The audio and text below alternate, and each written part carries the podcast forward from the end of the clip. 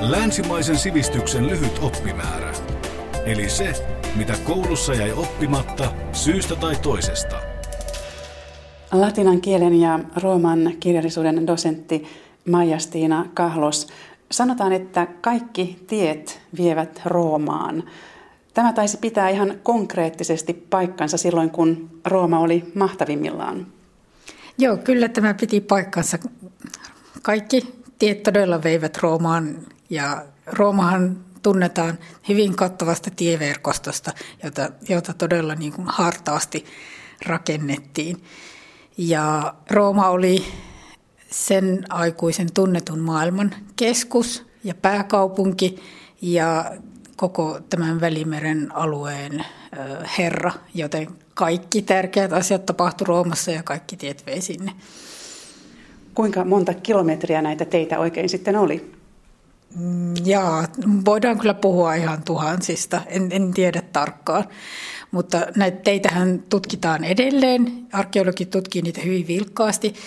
Meille on säilynyt myös tämmöisiä reittikuvauksia, joten näiden reittikuvausten, kirjallisten reittikuvausten ja sitten arkeologisen, arkeologisten löytöjen perusteella niitä teitä sitten ihan todella tutkitaan, että missä ne kulki esimerkiksi lähellä Roomaa.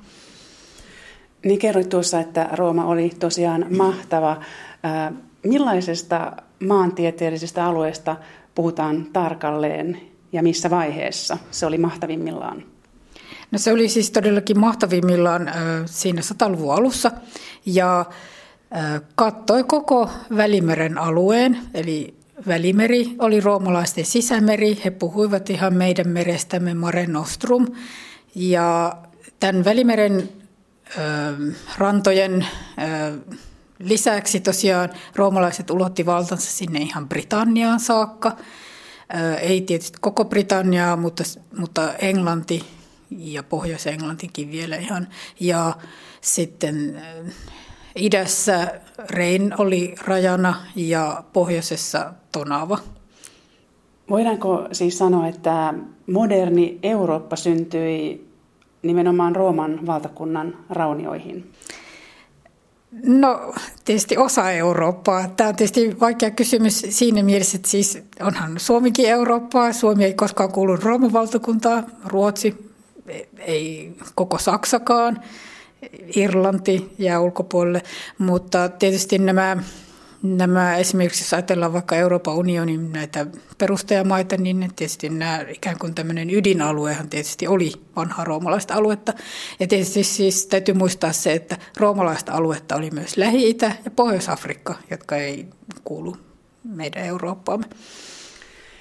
No jos sitten palataan ajassa taaksepäin ja puhutaan Rooman synnystä.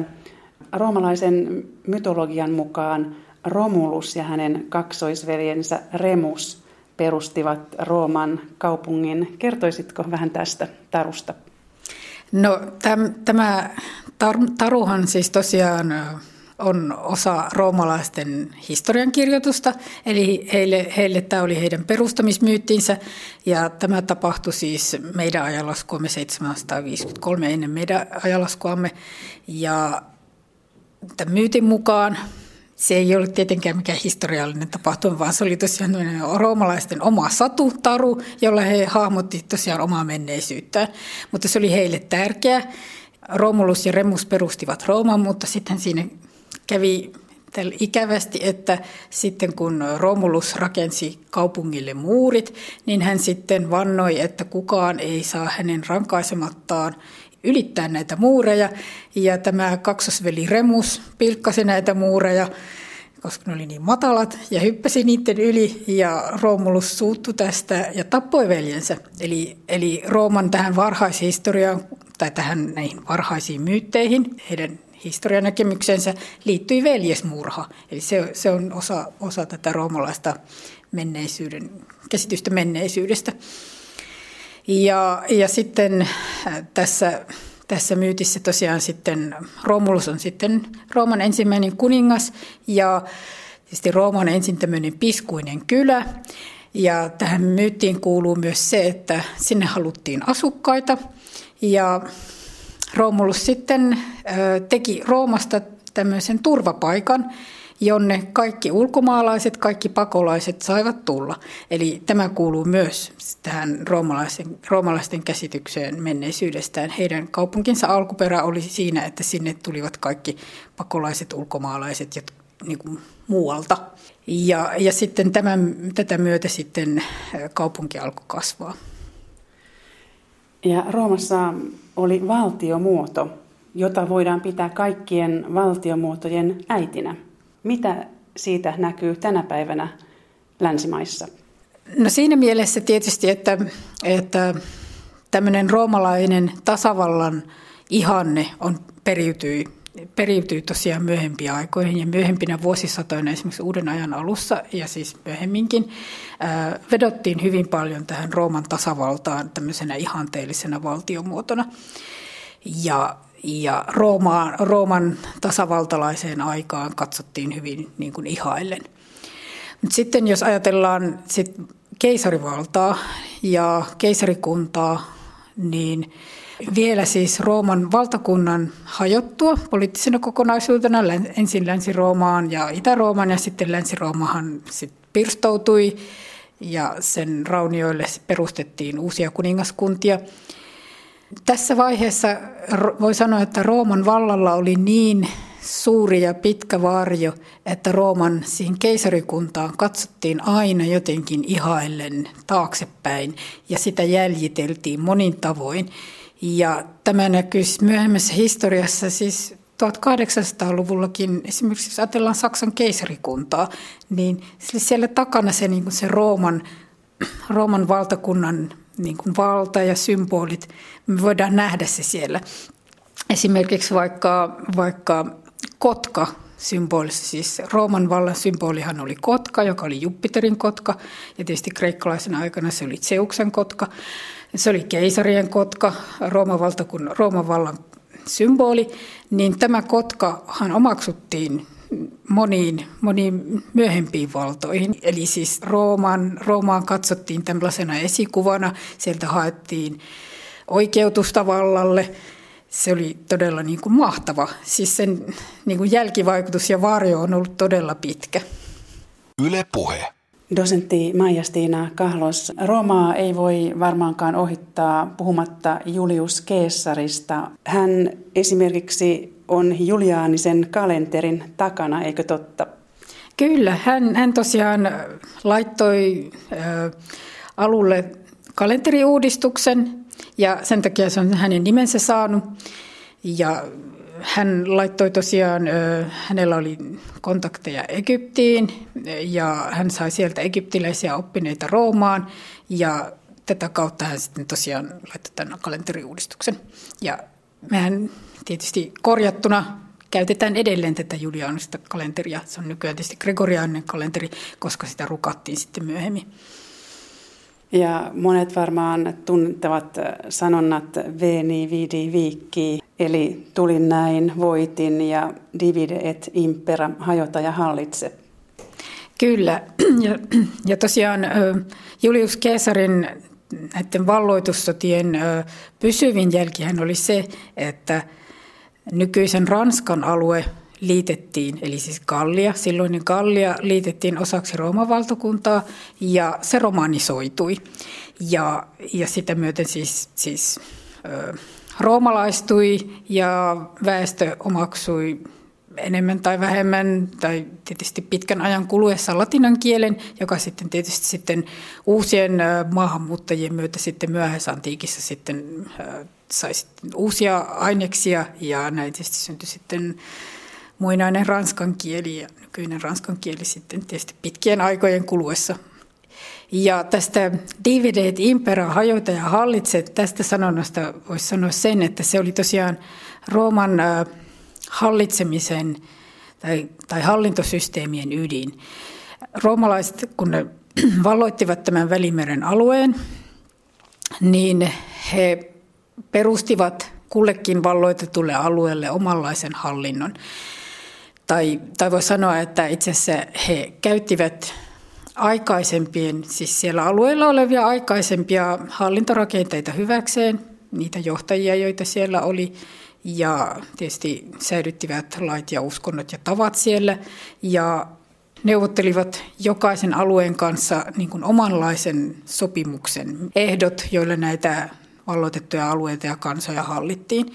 Ja tämä hyvin eriarvoinen kohtelu takasi sen, sen että nämä eri ryhmät ja kansat eivät liittoutuneet keskenään Roomaa vastaan. Kyllä tätäkin tietysti jonkun verran tapahtui, mutta tämän hajottavan hallintosysteemin vuoksi tai takia tai ansiosta ei niin usein.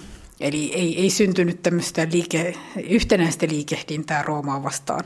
Ja meidän tosiaan täytyy muistaa, että Rooman valtahan on ollut todella pitkä, siis hämmentävän pitkä Välimeren alueella.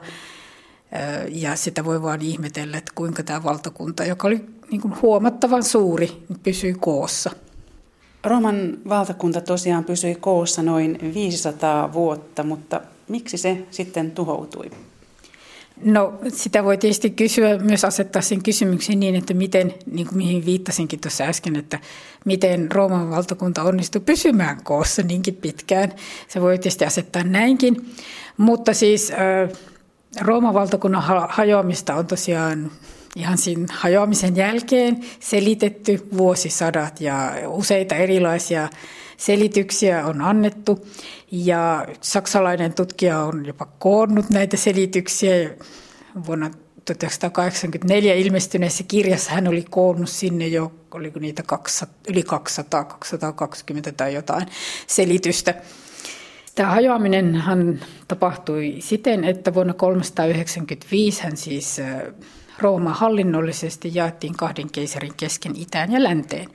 Itähän ei mihinkään hajonnut vasta kun 1453 Konstantinopolin joutuessa turkkilaisten käsiin. Mutta Länsi-Rooma hajosi, pirstaloitui 400-luvulla jo ja 300-luvun lopulla tuli tosiaan Rooman valtakantaan tuli useita maahanmuuttajaryhmiä, kootteja. 400-luvun alussa alaneja, frankkeja, vandaaleja, burgundeja – ja monia monia muita ryhmiä. Tunnetaan useita erilaisia, erilaisten ryhmien nimiä. Ja miksi, miksi nämä ryhmät tuli just 300-luvun lopussa ja 400-luvun alussa? Miksi juuri silloin? Roomanhan oli siis tosiaan muuttanut paljon ihmisiä vuosisatojen ajan ja Roomasta tietysti poiskin myös. Eli tuli jatkuva muuttoliike valtakuntaan, valtakunnalla, joka oli, joka oli hyvin vauras ja tarjosi työtä ja tarvittiin työvoimaa, niin totta kai se veti ihmisiä. Ja nämä ihmiset asuivat siellä valtakunnassa, miksi just 300-luvun lopulla tai 400-luvun alussa, miksi juuri silloin tämmöisiä ongelmia syntyy, että tätä on nyt todella sitten pohdittu. Sisäisi, on esitetty sisäisiä syitä, että Rooman valtakunta oli sisäisesti niin heikko, että se kaatui siihen. Ja tosiaan on esitetty, että, että Rooman keskushallinto menetti siis, eli siis keskushallinnolla tarkoittaa siis keisaria ja keisarin hallintoa, siis keisarivaltaa, menetti otteensa valtakunnan Länsi-Rooman eri alueista, Kalliasta ja Pohjois-Afrikasta, Hispaniasta, Britanniasta. Rooman keskushallinto todennäköisesti menetti otteensa sen takia, että se, sillä ei vain yksinkertaisesti ollut verotuloja, joilla se ylläpitää tätä hallintoa ja tietysti armeijaa.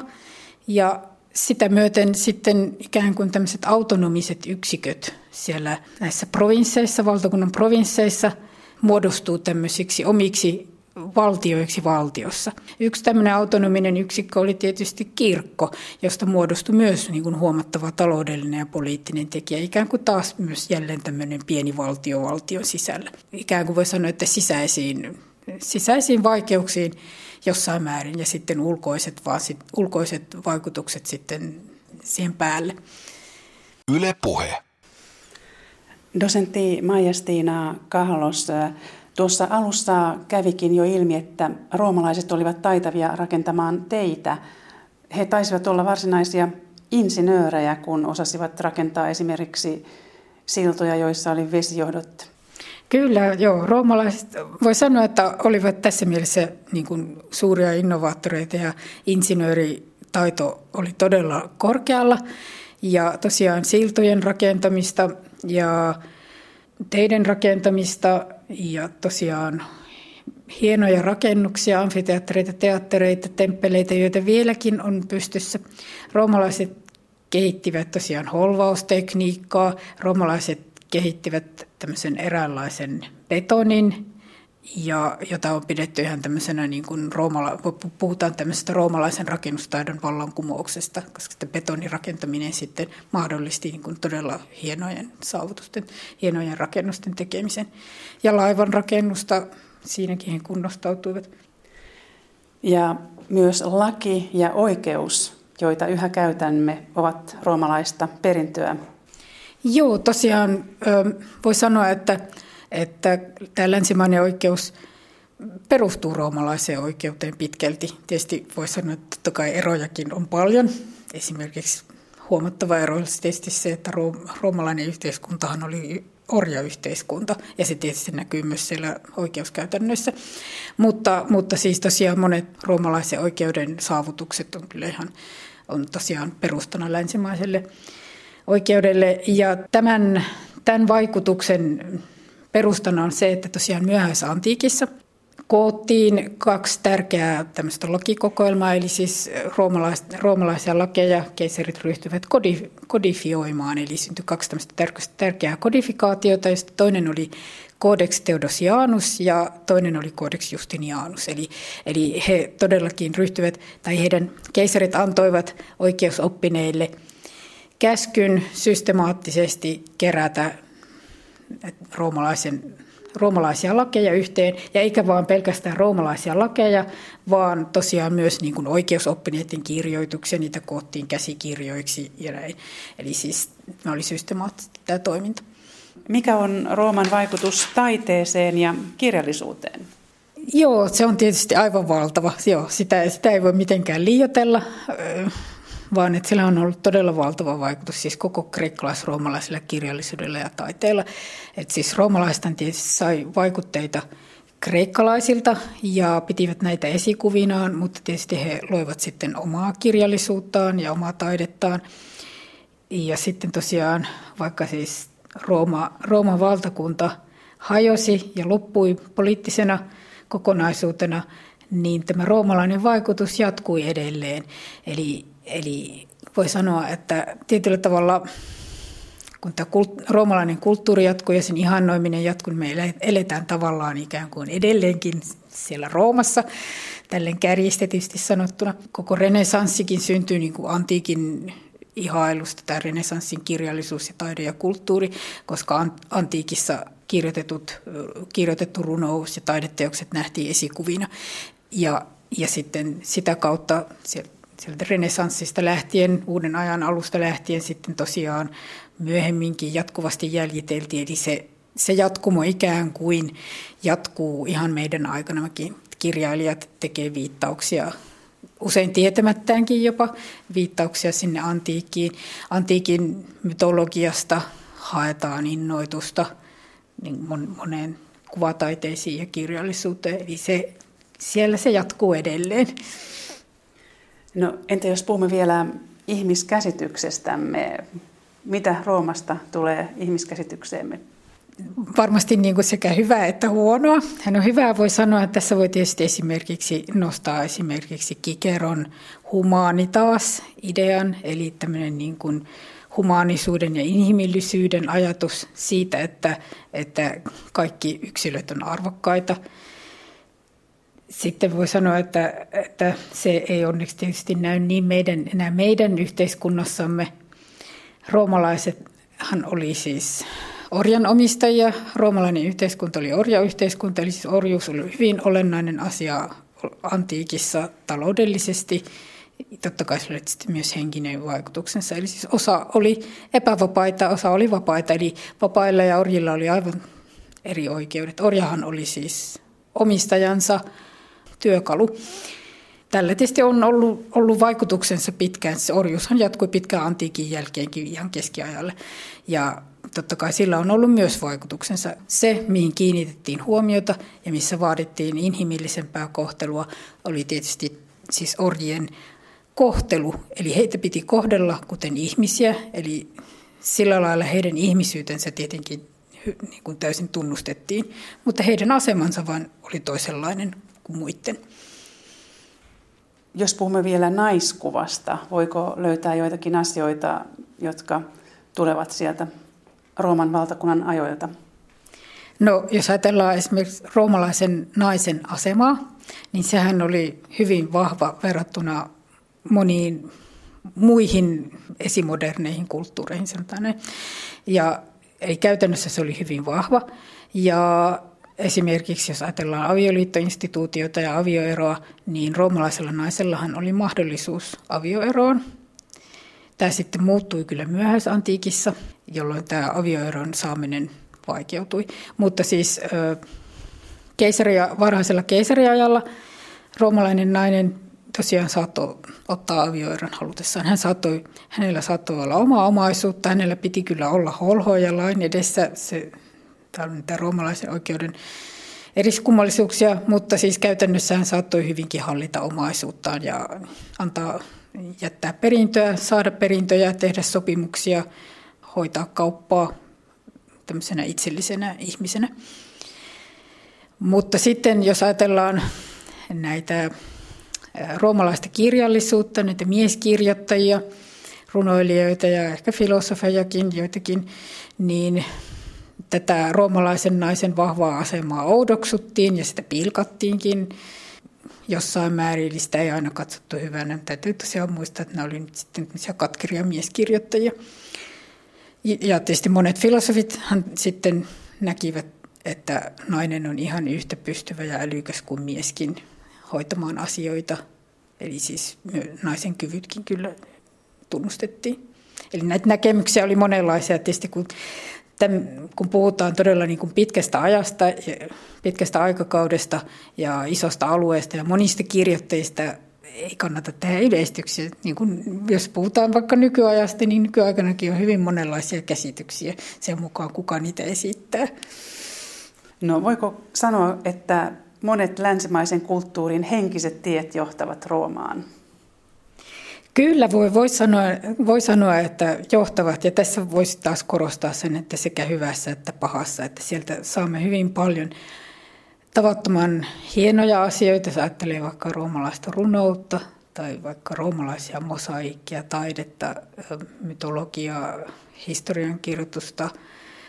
Toisaalta myös sitten tietysti huonoja asioita, niitäkään nyt ei pidä, pidä tota, niistäkään ei pidä vaieta. Roomalainen kulttuuri oli hyvin väkivaltainen kulttuuri.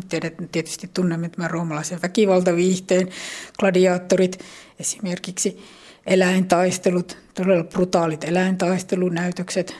Meissä on paljon, varmaan paljon, hyvin paljon samaa siinä mielessä kuin roomalaisissa.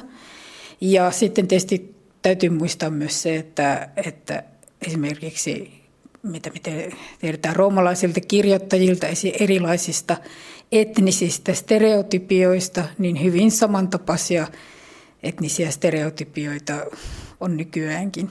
Roomalaiset kuvas vieraita kansoja hyvin ylemmyyden tuntoisesti. Roomalaiset esiintyvät itse tämmöisenä hyvin tämmöisenä ylempänä, yle, ylempänä ja etevämpänä kuin kaikki muut kansat paitsi tietysti kreikkalaiset, joita he, he tietysti arvostivat.